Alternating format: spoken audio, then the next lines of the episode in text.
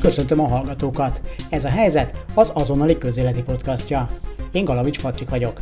Ezen a héten Belarusba látogatunk, Európa utolsó diktatúrájába, ahol az 1994 óta hatalmon lévő Alexander Lukasenka szokatlan össznépi elégedetlenség közepette és karizmatikus kihívók ellen fut neki a vasárnapi választásnak.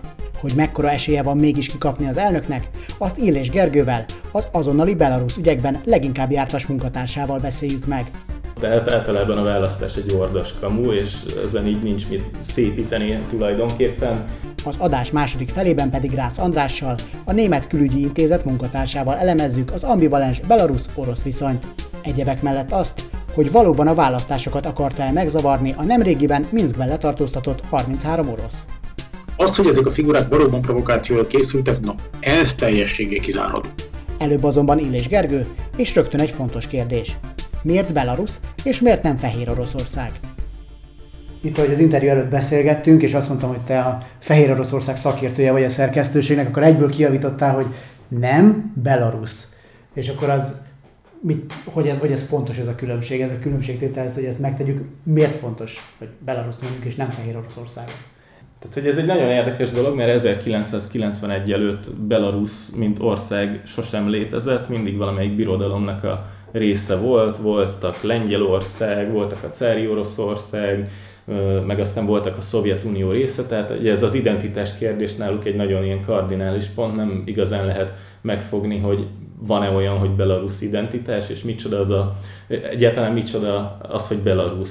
Tehát a Belarus etimológiailag az már ott is érdekes, hogy a 12.-15. században volt fekete rusz és fehér rusz. A fehér rusz az akkor azt jelentette, hogy különböző keleti szláv fejedelemségek fennhatósága alatt, tehát majd a moszkvai fejedelemség fennhatósága alatt, a fekete rusz pedig a litván nagy fejedelemség fennhatósága alatt, és egy ilyen területi megoszlás volt ez a fekete és fehér rusz. Tehát a fekete és fehér megosztás az innen ered, és a rusz pedig nem az oroszból, tehát hogy ők nem oroszoknak, oroszokként identifikálják magukat, hanem, hanem a, a kievi ruszra utal, ruténiára, amit latinul úgy neveztek akkoriban. Tehát, hogy azóta is a belarusz diplomácia erre nagyon érzékeny, hogy ők nem... Aha, tehát nem, ez, ez az, hogy akkor rusz, az nem az oroszokra utal, hanem, hanem a ruténekre. Igen, beszél. mert hogyha az oroszokra próbálod kifuttatni a dolgot, akkor az jön ki belőle, hogy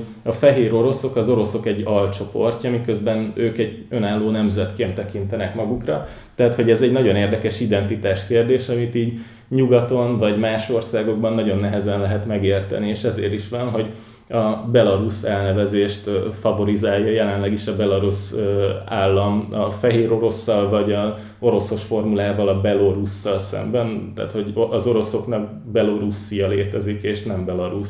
Jó, hát ezt tisztáztuk akkor szegény belaruszokat. Többet én nem hívom fehér orosznak, mert most már értem. Jó, hát ugye lesz egy választás náluk, és azért érdekes, hogy lesz választás egyáltalán, mert úgy szokták emlegetni ezt az országot, mint Európa utolsó diktatúráját. Hát a diktatúra tart választást, az általában ilyen ordas kamu, és nem tudom, 120%-os részvétellel mindig megválasztják az aktuális diktátort. Itt mennyire lehet komolyan venni a belarusz választást? Hát pontosan annyira, amennyire mondott, tehát általában a választás egy ordas kamu, és ezen így nincs mit szépíteni tulajdonképpen. Lukasenkát, Alexandr Lukasenkát, a regnáló elnököt eddig mindig ilyen 80% fölötti szavazatarányjal választották meg a leg, legfőbb ellenfelével szemben, és igazából ellenzéki jelöltnek sosem tudott labdába rúgni. Ami nem azt jelenti, hogy ne lenne Belarus ellenzék, meg nem azt jelenti, hogy ne lenne elégedetlenség Lukasenkával szemben a, a társadalomban, hanem inkább azt jelenti, hogy a ellenzéket rendszer szinten próbálja gáncsolni az államhatalom, és nem engedi levegőhöz vagy szóhoz jutni. Például az ellenzéki tüntetéseket választási kampányidőszakon kívül rendszeresen nem is engedélyezik. Ezeket előre be kell jelenteni a hatóságoknak, ha pedig a hatóságok ezeket nem engedélyezik, már pedig általában nem engedélyezik, akkor a mégis felvonuló, bejelentett, bejelentetlen tüntetésen mégis résztvevő ellenzékieket szépen letartóztatják, vagy jól megbírságolják. Ez már jól elveszi az ellenzék kedvét attól, hogy az egyébként körülbelül fél éves kampányidőszakon kívül megpróbáljon megszólalni, és hát ugye az állami médiában, a parlamentben, ahova egy egy ellenzéki képviselő sem jutott be egyébként a 2019-es választásokon, ezt nem nagyon tudják megtenni. Tehát ez az a fél év, amikor választási kampánygyűléseken, tüntetéseken egy kicsit hallathatják a hangjuk, hang, hangjukat, és egyébként erre nem, igazán van lehetőségük. Tök jogos egyébként, nem kell ez a nyugtalankodás, meg nem tudom, tehát hogy fél év alatt mindenki elmondhatja a problémáit. De ennek ellenére, vagy talán pont ezért, most azért volt egy elég jelentős tüntetés, több tízezres, talán a legnagyobb a Belarus történelemben. Ami azért azt mutatja, hogy valóban van ellenzékiség, meg valóban van elégedetlenség. Ez jelenti-e azt is, hogy van komolyan vehető jelölt, ellenjelölt Lukasenkával szemben? Hát előbb az, arra térnék ki, hogy volt ugyebár ez a tüntetés, ami ö, független ö, részvételi adatok szerint akár 65 ezeren is részt vehettek rajta. Ez tényleg egy, valóban egy brutálisan nagy tüntetésnek számít. Ne felejtsük el, hogy egy olyan országról beszélünk, ahol, ö, ahol az ellenzéket elnyomják és nem hagyják levegőhöz jutni. Tehát az, hogy kampányidőszakban az ellenzék ö, ö, támogatására 65 ezer ember Minskben kimegy tüntetni, egy ellenzéki jelölt mellett, ez, ez valóban precedens nélkül, és egyébként leginkább 1994-ben láthattunk legutóbb ilyen politikai aktivizmust a belarusz társadalomban, amikor éppen a, a szovjet klientúra emberével szemben Vyacheslav Kebicsnek hívták akkor a szovjet klientúra emberét a belarusz államhatalomban, szemben Lukashenka mellett vonultak fel, és Lukashenka mellé álltak. Lukashenka egy ilyen antiszovjet csávó volt annak, ilyen friss erő, meg ilyen reformer. Ő, ő volt a változás hangja 94-ben, és ezért is nagyon érdekes, hogy amint hatalomra került, a kritikusai elkezdtek mellőle eltünedezni, bebörtönözték őket, volt, hogy rejtélyes körülmények között ezek a államhatalmon belüli kritikusok el is tűntek, meg is haltak, és szépen Lukashenko azzá vált, ami ellen lázadt. Tehát ez egy nagyon érdekes dolog, és hogyha most a 2020-as választást szeretnénk egy kicsit megérteni, akkor a 94-es elégedetlenségi hullámig kell visszanyúlnunk. Lényegében ugyanazt az elégedetlenséget láthatjuk most Lukashenko ellen, aminek ő az élére állt még, még 10, 26 éve. Erről az elégedetlenségről mindjárt beszélünk, de az előbb még a, arra kérdeztem rá, hogy van-e reális ellenzéki jelölt, akit komolyan lehet venni, és nem egy ilyen kamu arc, mint amit ugye múlt hónapban Szerbiából közvetítettük az ottani választásokat, ami hát egészen bohózat volt, ahogy én azt megismertem a cikkeinkből, hogy ennél komolyabban vehető arcok vannak eszemben Lukasenkával. Van, de ezeket az arcokat nem nagyon engedik rajthoz állni. Tehát amit látni kell, hogy nagyon sokan próbálkoztak meg most az elnökjelöltséggel a választási kampányban, akinek lett volna komolyabb esélye, az három jelölt, az egyikük az Viktor Babarika, aki egy banker és, és 20 éven át vezette a Bel Gazprom bankot, ami a, az orosz állami vállalat Gazpromnak a bank részlegének a belarusz leányvállalata.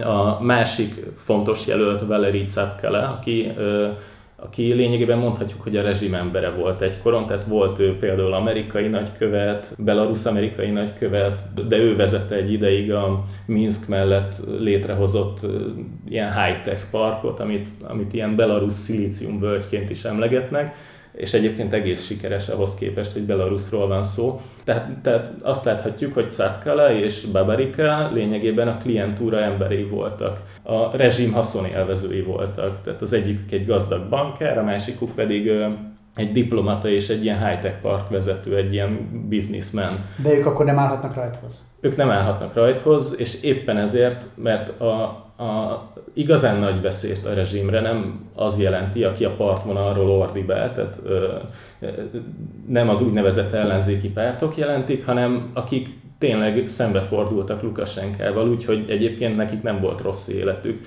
Babarikát le is tartóztatták, miután látszott, hogy az ő kampánya és aláírásgyűjtése nagyon sikeres, tehát mm, ahhoz, hogy valaki rajthoz állhasson Belarusban, 100 ezer érvényes szignót kell leadnia, Babarika már 300 ezer fölött tartott, valami 350 valahány ezer aláírást adott le, és, és ekkor elkezdtek a belarusz hatóságok vizsgálódni a Belgazprom banknál, és egy, találtak valamit. Találtak valamit, ah. egy, egy pénzmosási ö, ügybe keveredett, keveredett bele Babarika, ami egy ilyen tipikus, ilyen poszt típusú kompromát. Tehát ö, nem tudjuk róla, hogy Baberike mosott-e pénzt, nem tudjuk róla, hogy mennyire megalapozottak ezek a vádak. Az tény, hogy azóta viszont Baberikát a KGB börtönébe vitték, előzetes letartóztatás alatt van, és rajthoz állni a pénzmosási ügy miatt nem is lesz lehetősége, pedig neki lett volna a legnagyobb esélye arra, hogy, hogy tényleg megszorongassa Lukasenkát. Hát ilyen rondó korrupt emberek el se induljanak tényleg. A másik Catkala, őt még megemlíteném, ő 160 ezer aláírást adott le, saját bevallása szerint nagyon-nagyon szigorúan ügyelve arra, hogy csak érvényes szignók legyenek ezek között. Ez elég sok, bőven 60 ezerrel a, a elvárt limit fölött van mégis nem engedték őt rajthoz állni, mert a Belarus Választási Bizottság, ami hadd nem mondjam, hogy milyen politikai befolyás alatt áll, ő ebből valamivel több mint 75 ezeret talált érvényesnek. Tehát milyen véletlen, hogy Lukashenkának a milliós nagyságrendű aláírásai közül egy ilyen 20 ezeret találtak érvénytelennek, Catkala aláírásai közül pedig majdnem a felét. Ez egy tökéletes országnak tűnik. Kik indulnak ezzel szemben, vagy hát kiknek engedték meg viszont akkor, hogy elinduljanak? A legérdekesebb az a rész Fietlana Cihanuszkeja, aki most a közös ellenzéki jelölt, tehát mögé állt be Babarika és Capkele is, akik ugye bár nem indulhatnak. Ő azért nagyon érdekes, mert ő egyáltalán nem politikus, és sosem vett részt politikában. Ő egy, ő egy angol fordító és angol tanár lényegében és annyit kell róla tudni, hogy, hogy Sziárhely Cihanuszki belarusz vloggernek a felesége ő, akit surprise, surprise szintén bebörtönöztek. Cihanuszki is indult volna ugyanis elnökként, és el is kezdte volna az aláírásgyűjtési kampányát, amikor is szépen bevitték azért, mert a, egy tavaly decemberi tüntetésen, be nem jelentett tüntetésen ő részt vett, úgyhogy elvitték, nem engedték hart, rajthoz állni, mire Cihanuszkájának lett egy remek ötlete, ugyanazzal a kampánycsapattal, mint ami Cihanuszkinak a férjének volt, elindult ő a férje helyett, és megtette a férjét a kampánycsapata vezetőjének. És a meglepetés ereje az működött valamiért, és a választási bizottság őt nyilvántartásba vette, sőt még a, a, az aláírásaival sem, szóval az aláírásait sem érvénytelenítették, valamiért engedték el indulni, ez ö, nagy kérdője, hogy miért és hogyan és milyen körülmények között alakult. Mert ő akkor ezek szerint tényleg ellenzéki, tehát hogy őről a hihető, hogy, hogy ő... Ő tényleg ellenzéki, sőt, hát a, vagy hát az, hogy ő ellenzéki, az másodlagos, mert ő nem saját akaratából lett jelölt, hanem a férje, aki úgy tetszik elnök akart lenni, a férje akaratát vitte ő tovább, azzal, hogy a férje a börtönből ugyebár nem nagyon indulhat. A Belarus közmédiában micsoda durva gyurcsánynézések mehetnek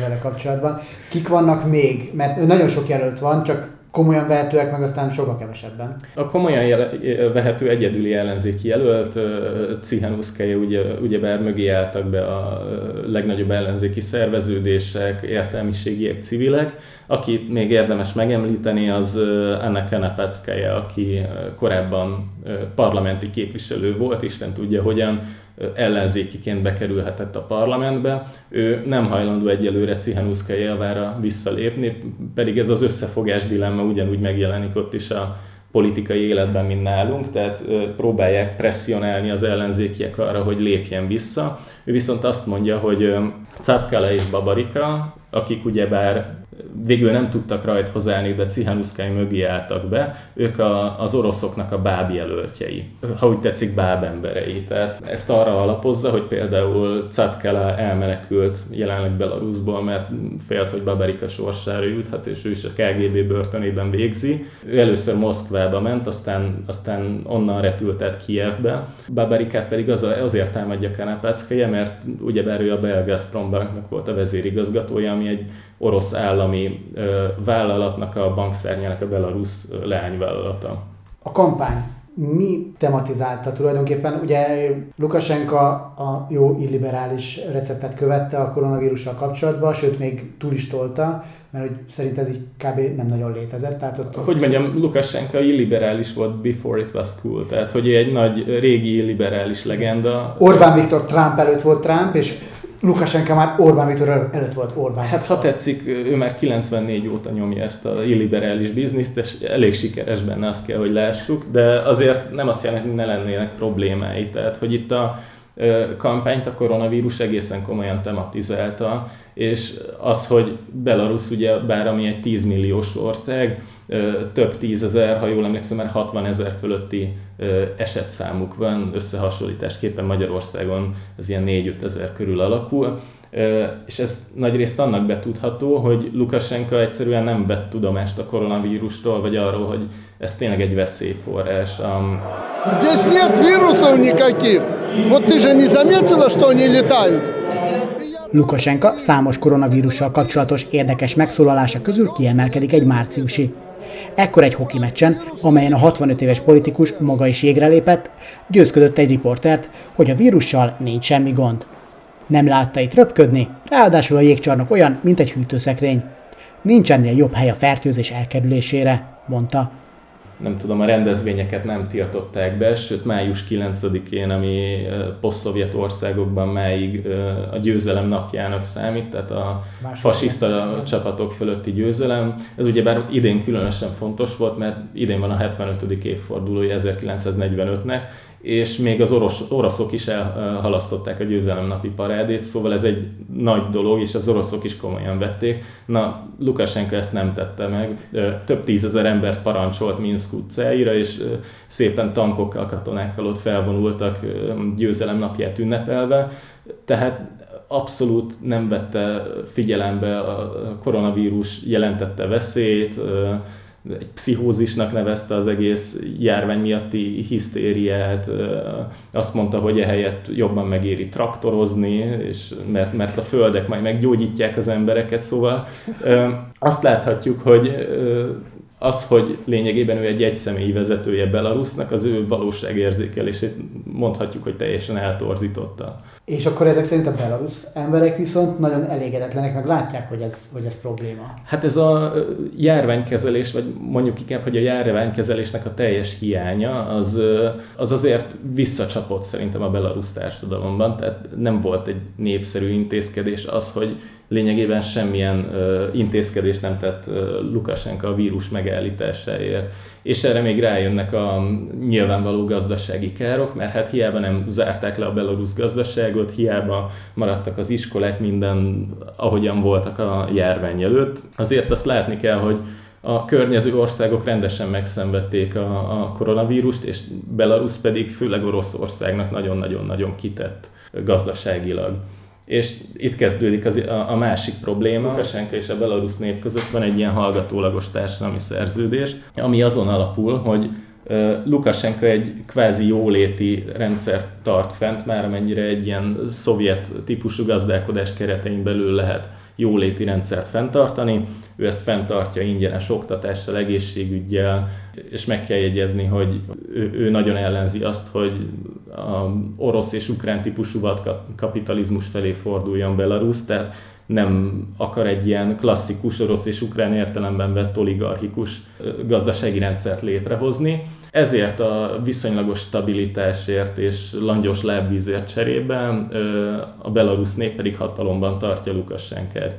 Ez a modell egészen addig működik, amíg nincsenek gazdasági nehézségek, amíg nincsen mondjuk egy ilyen komoly politikai válság, mint ami a koronavírus kapcsán kialakul, de hogyha a gazdasági nehézségek fokozódnak, ha Oroszország nem küld olcsó nyersolajat, amitől nagyon-nagyon függ a belarusz gazdaság, akkor a gazdaság motorja akadozni kezd, és nő az elégedetlenség, mert Lukasenka nem tudja tartani magát a társadalmi szerződéshez. Mindezt figyelembe véve, hogy megbomlik ez a társadalmi szerződés, hogy vannak azért ellenzéki jelöltek, akik úgy tűnik, hogy komolyan vehetőek, vagy legalábbis egy mindenképpen.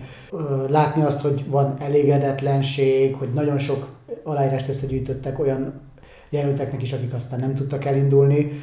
Van reális esély arra, hogy Lukasenka vasárnap így aggódjon? Igen is, meg nem is, mert uh, egyrészt 1994 óta most van a legreálisabb esély rá, hogy leváltsák Lukasenkát, másrészt pedig minden az ellenzék ellen dolgozik, már nem a társadalomban, hanem az államhatalmon belül.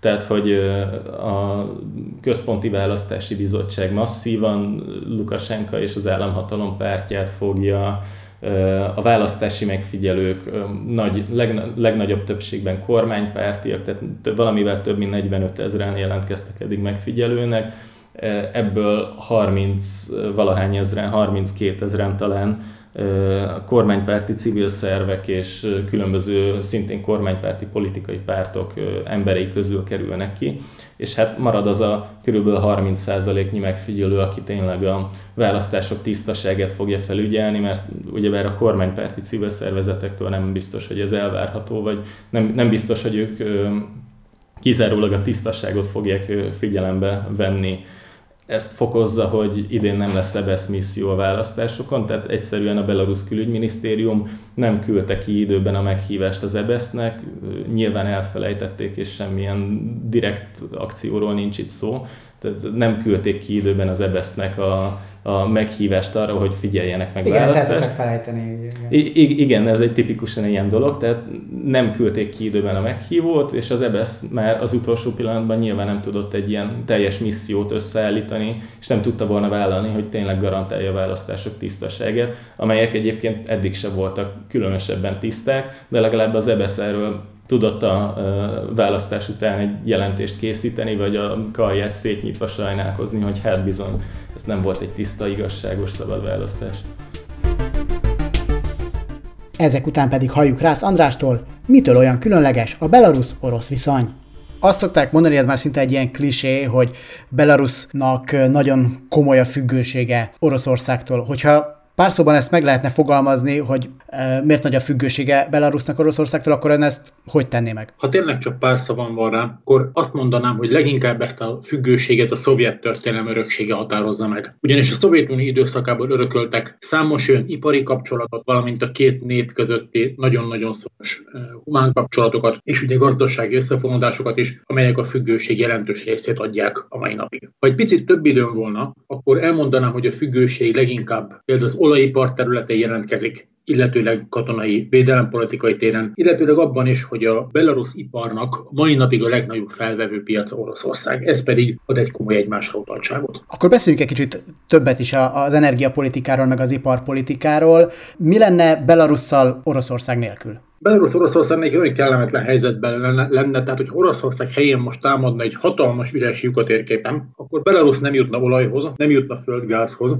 és nem tudná hová eladni termékeit, de rengeteg belarusz hirtelen munkanélkülivé válna, bár illetve nem mer eltűnnének ugye az eltűnő Oroszországgal együtt. A belarusz gépgyárak, a belarusz műtrágyagyárak, a belarusz üzemek legnagyobb része elvesztené a legfontosabb felvevő piacát, mivel nagyon sok belarusznak vannak családi, rokoni kapcsolata határ orosz oldalán, nyilván eléggé szomorúak is lennének. A most a legnagyobb kár értelemszerűen az ugye a piac és az energiaellátás kiesése. Ehhez képest tulajdonképpen elhanyagolható, hogy Oroszország Belarus katonai védelmének legfontosabb garantálója. Tehát azzal, hogy Oroszország hirtelen eltűnne a térképről, Belarus egy olyan helyzetben találná magát, hogy a saját védelmét önerőből kellene garantálnia, amire nyilvánvalóan képtelen. Ehhez képest, mintha Lukasenka megszólalásaiból arra lehetne következtetni, hogy inkább egy ilyen sevelet se nélkület viszonya van Belarusnak Oroszországgal. A konkrét esetekre majd mindjárt kitérünk, mert arról azok is érdekesek, amik itt a közelmúltban eh, történtek. Minden esetre Lukasenka elég bátornak tűnik az odaszólogatásaival. Eh,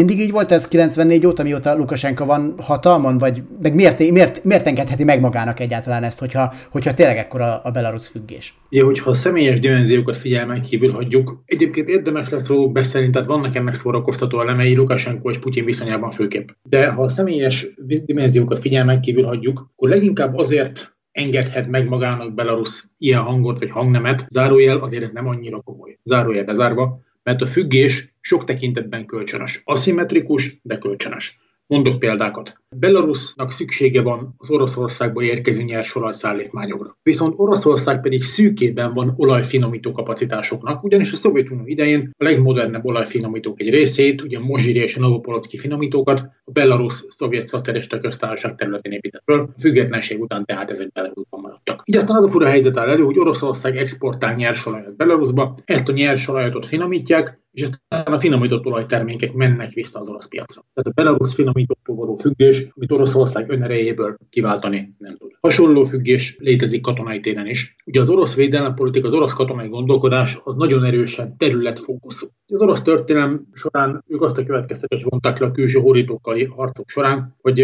a területet időre lehet cserélni, most egyszerűen fogalmazva. És végül is ugye a 17. században a lengyelek, 19. században Napóleon, a 20 században a náci Németország mind-mind ugyanebbe bukott bele. Na most orosz katonai gondolkodás szempontjából Belarus, Moszkva és Pétervár védelmének előszobája. Tehát Oroszország katonai értelemben nagyon-nagyon nehezen volna védhető, hogyha Belarus nem volna ott, ahol. Belarus területén orosz katonai bázis ugyan nincsen, de a Belarus fegyveres erők és az orosz fegyveres erők nagyon-nagyon szorosan együttműködnek, a légvédelem gyakorlatilag teljesen integrált, és Belarus területén van két orosz katonai objektum is, melyek elég fontosak. Részben az orosz rakétavédelem, részben pedig az orosz haditengerészet kommunikáció szempontjából. Tehát eléggé össze van nőve két haderő, és nyilván ez a belaruszokat is függésbe hozza, de Oroszországot is függésbe hozza. Az előbb azt mondta, hogy vannak elég vicces momentumai, úgymond Lukasenko és, és Putyin viszonyának, meg személyes vonatkozásai. Hát ők ugye azért elég gyakran szoktak találkozni, mégiscsak szövetséges a két ország. Mit jelent ez, hogy, hogy egy kicsit ilyen ambivalens a viszonyuk, hogyha, hogyha ambivalens a viszonyuk? Két, két nagyon-nagyon profi politikusról van szó, ezt látni kell. Ugye Putyin különböző formákban Ugye 1921 éve áll Oroszország élén, ugye 1999-ben lett először miniszterelnök. Lukashenko pedig 26 esztendeje áll Belarus élén, ő folyamatosan elnök, az ő karrierében nem voltak ilyen látszólagos törések, mint Putyinéban, aki ugye oda-vissza ugrált az elnök és a miniszterelnök. Viszont a két embernek személyes háttere és stílusa nagyon-nagyon különböző. Ugye Putyin nagyvárosi családból származik, Szentpétervári, jogi egyetemet végzett, hivatásos hírszerző lett ugye a KGB soraiban, tehát egy kiválóan képzett, németül gyakorlatilag akcentus nélkül tudó, és minden szempontból értelmiségi tapasztalt politikus. És egy meglehetősen pici ember fizikailag, tehát ugye 160 cm magas, és kisportolt ugyan a judo miatt, de hát ezzel együtt is 160 cm összesen. Ehhez képest van Alexander Grigorievics Lukasenka, aki eredeti végzettsége szerint azt hiszem, hogy általános iskolai történelemtanár, de sokkal többet dolgozott kolhoz elnökként. Vidékről származik, katonáskodott ugye Belarus haderőben, nincs olyan típusú hírszerzői vagy KGB-s múltja, mint, mint ami Putyinnak, és az egész nyelvhasználata a mai napig egy, egy, egy erősen forrósias nyelvhasználat. Tehát oroszul is úgy beszél, hogy, hogy elég, eléggé lehet azt hallani, hogy, hogy ez, nem egy, ez, nem egy, ez nem egy kiművelt, ez nem egy Szentpétervári orosz nyelv. És tovább növelendő a kontrasztot, írtózatosan nagy és erős testalkatú ember, 195 cm van magassága, hatalmas nagy darab kisportolt figura, tehát nagyon, nagyon érdekesen néznek egymással egymás mellett Putyinnal. És a kettőjük között nagyon komoly, jól dokumentált antipátia van. Nem utálják egymást, ez nem egy professzionális érzés, de, de hát az ön által is említett sok-sok személyes találkozó, ez nem azért van, mert annyira kedvelnék egymást. Volt egy ilyen eset, hogy amikor kitört a háború Ukrajnában, Belarus egészen kiváló diplomáciai érzékkel felajánlotta, hogy legyenek ugye a tűzszüneti tárgyalások, meg a rendezési tárgyalások Minskben. Ugye az volt a trükk, hogy Belarus úgy tett, mintha egy semleges terület lenne, miközben az imént mondta, hogy Oroszország legszorosabb szövetségese, mint egy ez a Belarus diplomáciai zsenialitás, ez mellékszál. Na, ezeken a tárgyalásokon volt egy ilyen pillanat, és kamerákon lett rögzítve, tehát ezt tudjuk, hogy ez elhangzik. Lukashenko és Petro Poroshenko akkor ukrán elnök beszélgetnek, Putyin valahol ott van a háttérben, látszik, de hát nem hallja, mi ezek beszélgetnek. És Lukashenko úgy mondja, hogy gyakorlatilag a kamera is hallja, hogy nagyon-nagyon ravasz csapdát állított, vigyázz vele. És még hozzátesz egy-két olyan jelzőt, amit most nem ismételnék meg. És erre Poroshenko azt mondja, hogy igen, igen, tudja. Nem kedveli egymást a két ember, de hát ezzel együtt is nincs mit csinálni, muszáj együttműködniük egyszerűen a szoros szövetség és egymásról tartság okán, és ugye a konfliktusok okán is muszáj gyakran találkozniuk. Annál is inkább, mert Belarus alapító tagja az orosz vezetési Eurázsiai Gazdasági Uniónak. Kevésbé jelentős, de ezzel együtt ott van egy másik integrációs szervezet is. Sokak által nem teljesen pontosan keleti NATO-nak nevezett kollektív biztonsági szerződés szervezete, amely egyfajta katonai szövetség a tagjai között, ebben Belarus Oroszországhoz hasonló alapító tag. Tehát ez a kollektív biztonsági szerződés szervezetebeli tagság, ez egy újabb egymásról tartság, egy újabb tulajdonképpen egy függés Minszk és Moszkva viszonyában. Kölcsönös függés. Ezekkel a történetekkel tényleg világosabb lett, hogy mi ez a se nélküled viszony Belarus meg Oroszország között, illetve Lukasenka és Putyin között. Az viszont még mindig kérdőjel nekem, hogy van-e jobb ember Moszkvának, mint Lukasenka Belarus élén tekintve, hogy ugye most azzal vádolja Lukasenka az oroszokat, hogy 33 zsoldost küldtek az országba, aztán az oroszok azt mondták, hogy ők nem is zsoldosok voltak, hanem csak lekésték a gépüket, ami Isztambulba ment volna. Azóta állítólag ezek a zsoldosok bevallották, hogy de, ők mégiscsak, mégiscsak zsoldosok, és valahogy meg akarták zavarni a belarusz választásokat. Mi ez a sztori? Ugye most vasárnap, augusztus 9-én elnök választásokra kerül sor Belarusban. Ugye ez egy jól működő diktatúra, tehát már nagyon régóta nincs alkotmányos korlátja annak, hogy Lukashenko hányszor lát elnök. Minden valószínűség szerint hivatalos végeredményekkel uh, alapján most is, most is elnök lesz. Viszont olyasmi történik a Belarus elnök választásokon, ami még soha nem történt az ország történetében, amióta Belarusban Lukashenko az elnök, és 26 év az nagy idő, azért ezt ízlelgessük. Tehát az alatt egy gyerek felnő, kiáll az iskolát, érettségizik, jobb esetben egyetemre megy le, és diplomázik, és már pár év munkatapasztalata is van.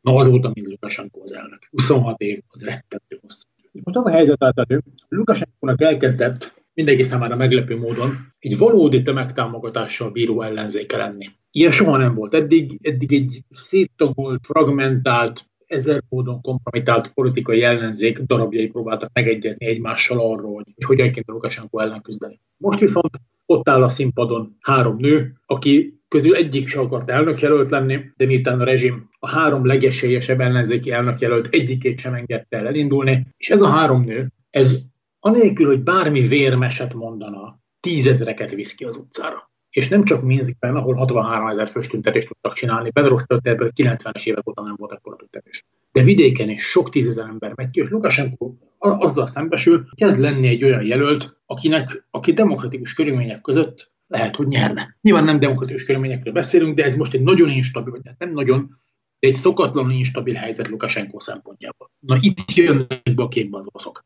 A Belarus elnökválasztások során a választás éjszakájára az ellenzék mindig szervezett tiltakozó tüntetést az épp aktuális csalások ellen. Hát 2006-ban is szétverték őket, 2010-ben pedig nagyon-nagyon-nagyon szétverték őket, leginkább azért, tudom már tudjuk, mert egy provokáció miatt az egyébként békés ellenzéki tüntetésből néhányan elkezdtek ostromolni egy kormányépületet, erre hivatkozva pedig a roham rendőrség ízé borrázózta a tüntetést. Tényleg ott nyomorékkel vertek embereket, ellenzéki elnökjelölteket zártak börtönbe hosszú évekre, tehát 2010 nagyon-nagyon durva volt. Belarus roham rendőrség, a belarusz rendőri szervek bármekkora tüntetést képesek kezelni. Ez egy erős, kemény, egyszemélyi diktatúra. Tehát ha nem akarnak erőszakot alkalmazni, vagy nem akarnak túlzott erőszakot alkalmazni, meg tudják oldani szépen kultúrát. Gond akkor van, ha provokáció történik. És ugye az Oroszországnak hosszú múltja van abban, hogy beavatkozik a belorusz politikába mindenféle módokon. Tehát Lukashenko már a mostani letartóztató sztori előtt is elkezdte felépíteni ezt a narratívát, hogy hát Oroszország lehet, hogy be fog avatkozni. Kérdésre válaszolva,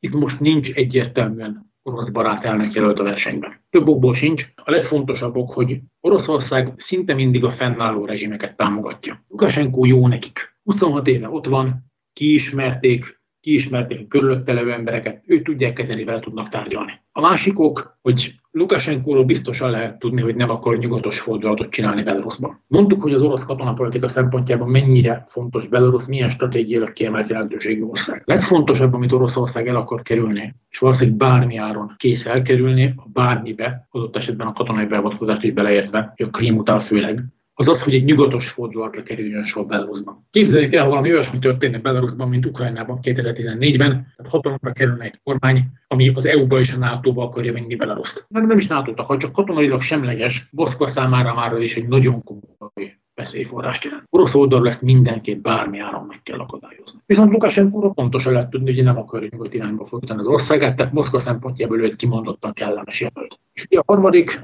Lukasenkónak azért a saját játszóterén, tehát a saját országán belül nagyon komoly mozgástere van. Nagyon ügyesen levett a tábláról minden olyan politikust, beleértve ezt a három ellenzéki elnökjelöltet, akik ugye első indulhattak.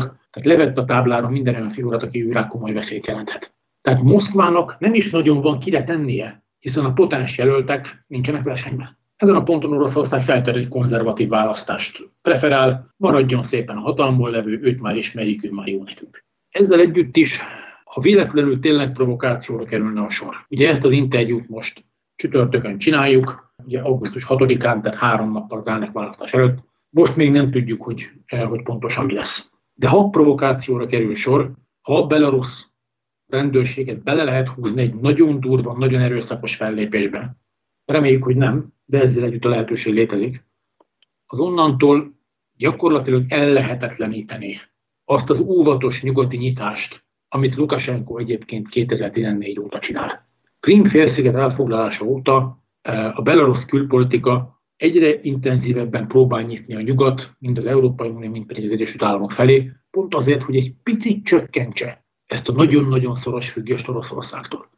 Az, ami Ukrajnával történt, az borzasztóan riasztó példa Belarus számára, és ezt Lukasenko el akarja kerülni. Tehát, hogy, tehát, hogyha jól értem, akkor tulajdonképpen ezek a zsoldosok, hogyha ők tényleg azok, akkor őket azért küldték oda az oroszok, hogy hát azért megmutassák, hogy merre van az arra. Ez a belarusz narratíva, ez a belarusz hivatalos narratíva, a valóság ennél valószínűleg egy picit komplex. Ha belemegyünk a részletekbe, a 33 letartóztatottból egyet a városban fogtak el, az több, mint egy foglalkozunk a másik 32-vel. Ők egy belarusz szanatóriumban töltöttek néhány napot, egy ruhában, nem szólva senkihez, nem fogyasztva egy csepp alkoholt sem, ugye orosz turisták viszonylag kevéssé jellemző magatartás. Ha valaki provokációra készül, az nem parádézik egyenruhában egy hotel kellős közepén nagyon feltűnően viselkedve. Ha valaki provokációra készül, az lapul egészen addig, amíg le nem tud csapni. Tehát az, hogy ezek a figurák valóban provokációra készültek, na, ez teljességé kizárható. A legvalószínűbb egyébként az, ezek a zsoldosnak mondott oroszok, ezek egy Wagner nevű orosz katonai magánvállalathoz tartoztak, tulajdonképpen az orosz államnak egyfajta árnyék hadserege. Tehát a, a világ számos konfliktus zónájában harcolnak a Wagner munkatársai, ezek hivatalosan nem az orosz fegyveres erők tagjai, tehát Oroszország le tudja azt tagadni, hogy ő részese volna a konfliktusnak. Most ezek a Wagneresek, de Venezuelában a Wagner beavatkozása tartotta hatalman Nicolás Maduro elnököt, ugye tavaly januárban. Wagneresek harcolnak Líbiában, ugye Haftar oldalán, Wagneresek harcoltak Szíriában, Wagneresek harcoltak egyébként Ukrajnában, és meg jelen vannak számos afrikai konfliktusban. Ez a klasszikus kicsopós, de erős pár ezeren vannak összesen, de nagyon-nagyon erős, nagyon hatékony alakulat. Azt lehet tudni, eddig is lehetett tudni, hogy amikor elindulnak például egy afrikai konfliktuszónába, vagy akár Venezuelába, nem mindig Oroszországból indulnak. Nagyon, nagyon gyakran Belaruszt használják tranzitországnak. Kevésbé feltűnt. Valószínűleg itt is hasonlóról lehetett szó. Ezek a Wagneresek útban voltak harmadik országba, szokásos módon Belaruson keresztül tranzitálva. Még az is lehet, hogy lekésték a tranzitot, most a koronavírus meteiket is fejetetején állnak a repülőjáratok, és Lukashenko rendszere kihasználta az alkalmat, hopp, letartóztatta ezeket a figurákat, és csinált egy olyan narratívát köréjük, amit aztán Oroszország ellenében fel tud használni. Fontos látni azért, hogy persze kikérdezték ezeket a letartóztatott oroszokat, de egyrészt nem bántották őket, zárójel nem jó a belorusz rendőrség kezére kerülni, tehát, tehát tényleg nem, zárójel bezárva. És Lukashenko már azt mondta, hogy hát persze, persze, meg kell őket büntetni, de azért nem nagyon. Én azt tippelem, hogy szépen csöndben el fogják őket engedni. Tehát itt az látszik, hogy Lukashenko belpolitikai célra felhasználja ezt a történetet, valószínűleg belpolitikai célzattal robbantotta ki, de azért ön nagyon nem akar eszkalálni. Szépen csöndben el fogja engedni ezeket a Wagnereseket. Hát a nevük nyilvánosságra került, tehát ez egy picit nehezebb lesz a véletük, hogy a munkájuk a továbbiakban, de hát nagyon nagy kár azért ezzel nem esett. Ez egy belpolitikai játszma része, így az Belarus elnök erősíteni tudja azt a narratívát, hogy itt Oroszország beavatkozása ellen védi Belarus szuverenitását. Az előző beszélgetésben Illés Gergővel beszélgettem, és hát az ő szavaiból is azt vettem ki, hogy annak olyan nagyon reális esélye nincsen, hogy Lukashenko elveszítse ezt a választást, vagy így, vagy úgy, de meg fogja nyerni, ha kell, akkor akkor akár erőszakkal is. Hatalomban fog maradni. Mit jelent ez, és ez az utolsó téma, amit érinteni szeretnék, egy 2019-ben aláírt szerződéssel kapcsolatban, amit Putyin és Lukasenka írt alá, és nagyon szoros együttműködést irányoz elő a két ország között, közös adórendszerről is szó van, külkereskedelemről, akár közös polgári törvénykönyv is jöhet a két ország között. Valóban be akarja kebelezni Oroszország Belaruszt, Erről van-e szó? Hát az első kérdése válaszolva, igen, szerintem is nyerni fog. A hivatalos eredmények szerint mindenképpen. És ugye hiába változik a bedarusz társadalom, hiába válik politikailag olyan aktívvá, mint az elmúlt 30 évben sose, maga a politikai rendszer. Az a rendszer, aminek minden eleme úgy van felépítve, hogy Lukasenkot hatalomban tartsa, ez a rendszer a régi. Ez a rendszer ezt a választást még pestésen fogalmazva be fogja húzni. Kérdés utána mi lesz?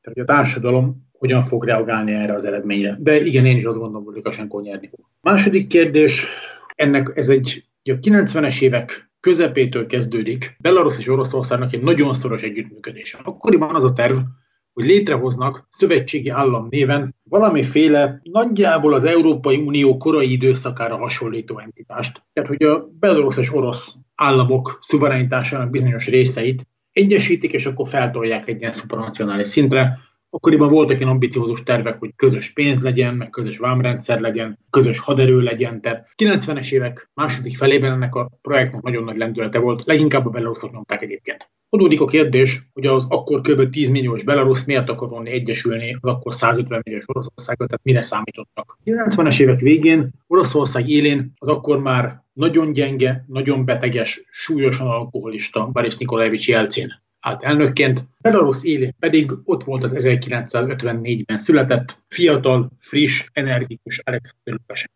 És a Belarus terv, már ezt pontosan tudható, az volt, hogy ha létrejönne valamiféle orosz-belarus integráció, persze ennek a névleges vezető nyilván Jelcin lenne. De Jelcin annyira gyengekezű, beteges, akkoriban már tényleg nem volt jól, hogy a gyakorlatban azért mégiscsak inkább a kettes számú, tehát Lukashenko vezethetné ezt az egész projektet.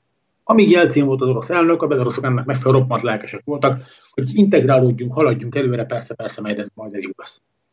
Csak aztán 2000. január 1-től ugye jött Putyin. És Putyinnal ez a dolog ez már nem ment. Putyin az egyik első intézkedése, az első néhány évben hozott intézkedésének egyike így pontosabb, hogy Kerek Perez megmondja Belarusoknak, hogy ha Belarus szoros integrációt akar, semmi probléma, tovább, újabb három szövetségi szubjektumként, föderatív szubjektumként csatlakozhatnak az Oroszországi Föderációhoz, kész kalapka vásztorilezárva. Most ez, amit Lukasenko nyilván nem fogadhatott el, hiszen ez a saját országának a megszűnésével járt volna. Na ettől a pillanattól kezdve nagyjából 2002 ez a közös integrációs projekt, ez a szövetségi állam, ez lényegében nem megy sehová. 18 éve áll egy helyben. Persze van neki költségvetése, meg van közös parlamentje, meg a miniszterek rendszeresen találkoznak, de az, hogy ez mint integráció tovább tudjon mélyülni, na ez megállt. Ez megállt, mert a beloruszok minden lehetséges módon próbálják ezt blokkolni. És, ezen ez a, és bocsánat, ezen ez a választásra fog választ, változtatni? Nem, azért nem, mert valójában Oroszország sem akarja beloruszokat integrálni, különösen 2014 óta nem. Hát gondoljunk bele, az orosz költségvetés 2014 óta gyakorlatilag romokban hever. Alacsony az olajár, ott vannak a nyugati szankciók, van egy csomó strukturális baj az orosz gazdaságnak, már 14 előtt is volt. Mindehez jönnek még a koronavírus okozta veszteségek. Egy ennyire kifeszített költségvetésre még ráakasztani a 9,5 milliós Belaruszt, mint egy ilyen további ballasztot, hát ez nem hiányzik senkinek. Tehát valójában, amikor Oroszország arról beszél, hogy haladjuk előre ezzel az integrációban, hanem valójában nem konkrétan az integráció mélyítése a célja, hanem az, hogy ezért cserébe más koncesziókat, más előnyöket kaphasson a belaruszoktól. Tehát amikor egyszerűen fogalmazunk, amikor Moszkva arról beszél, hogy ezt a szövetségi államot csináljuk, legyen új szerződés, legyen közös valuta, ez csak egy nyomásgyakorlási eszköz. A szövetségi állam megvalósítása nem cél, hanem csak a Belarus fölötti általános politikai kontroll erősítésének eszköze. Nem lesz közös integráció a választás után sem. Ez volt ezen a héten a helyzet. Ne felejtsetek el feliratkozni Spotify-on, a Google Podcast felületén és iTunes-on, ahol értékelni is tudjátok a podcastot. Valamint kövessétek az azonnal itt Facebookon, YouTube-on és Instagramon, illetve iratkozzatok fel hírlevelünkre, a reggeli feketére. Az én oldalamat is megtaláljátok Facebookon, ahol örömmel veszem az üzenetben küldött témajavaslataitokat. Galavics Patrikot hallottátok, a figyelmeteket megköszönve búcsúzom, a viszonthallásra!